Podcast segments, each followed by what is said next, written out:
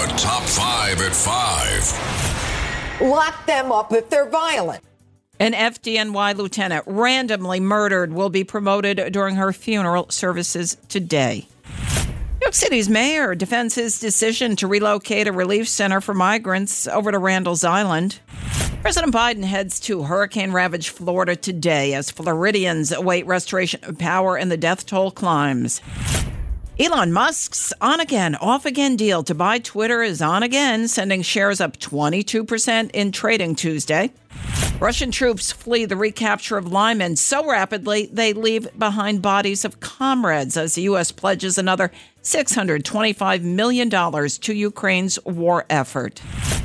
The FDNY will posthumously promote EMS Lieutenant Alison Russo Elling to captain during her funeral services today.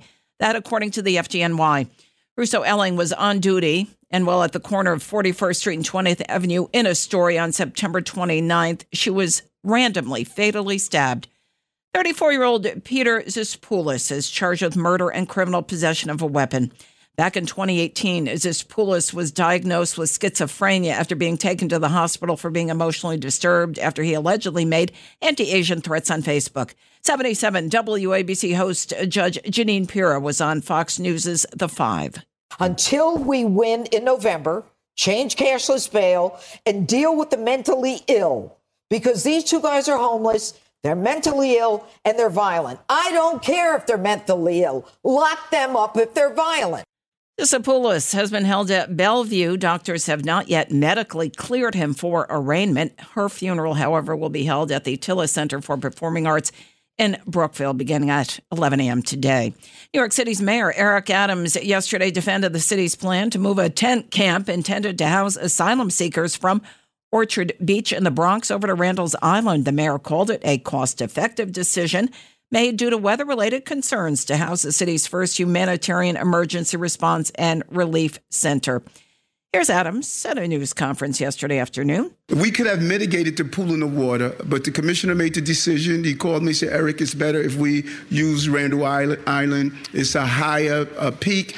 The uh, parking lot is better used for it. And so we, we pivot and shift. Adams said he could not yet say how much the move would cost. And meanwhile, the New York Post is reporting New York's Governor Hochul has activated the National Guard to assist with the asylum seekers at Randall's Island.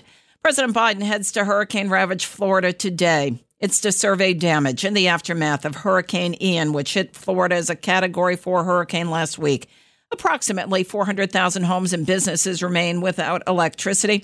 Here's U.S. Transportation Secretary Pete Buttigieg. He was on Fox News it's very clear that this is going to be a long, long road to recovery, whether we're talking about individuals uh, restoring access to their homes or whether we're talking about some of the massive infrastructure work that's going to have to be done. Ian's remnants could still cause coastal flooding from Long Island, uh, New York, of course, uh, south to North Carolina's Outer Banks. Officials have confirmed that at least 108 people died due to the hurricane, 104 in Florida, another four in North Carolina. And authorities say that death toll could rise as crews continue to search and rescue in the hardest hit areas. Elon Musk is buying Twitter after all for the originally agreed to price of $44 billion. Musk, in a letter to Twitter, notified the social media giant that the buy was disclosed in a filing Tuesday with the U.S. Securities and Exchange Commission. By doing so, Musk avoids a trial slated to begin in two weeks in Delaware as he attempted to back out of the deal. Here's White House Press Secretary Karine Jean Pierre. So um, I, we have been very clear on not commenting uh, and on any specifics uh, potential transaction from here. So I'll leave it on that. I'll leave it to that. In response, Twitter said it intends to close the transaction at fifty-four dollars twenty cents per share after receiving the letter from Musk. Uh, Twitter shares soared twenty-two percent Tuesday on the news, closing at fifty-two dollars a share. Twitter, though, hasn't yet dropped its lawsuit against the billionaire Tesla CEO, believed a move to hold Musk's feet to the fire. Russian troops abandoned a key Ukrainian city, Lyman, so rapidly they left the bodies of their comrades behind on the streets. The scene offered more evidence yesterday of Moscow's latest military defeat as it struggles to hang on to four regions of Ukraine that it illegally annexed last week. Russia's upper house of parliament rubber stamped the annexations Tuesday. One Ukrainian soldier, Sasha, spoke to ABC News. They have professionals, but the people is not motivated. They don't know what they're fighting for.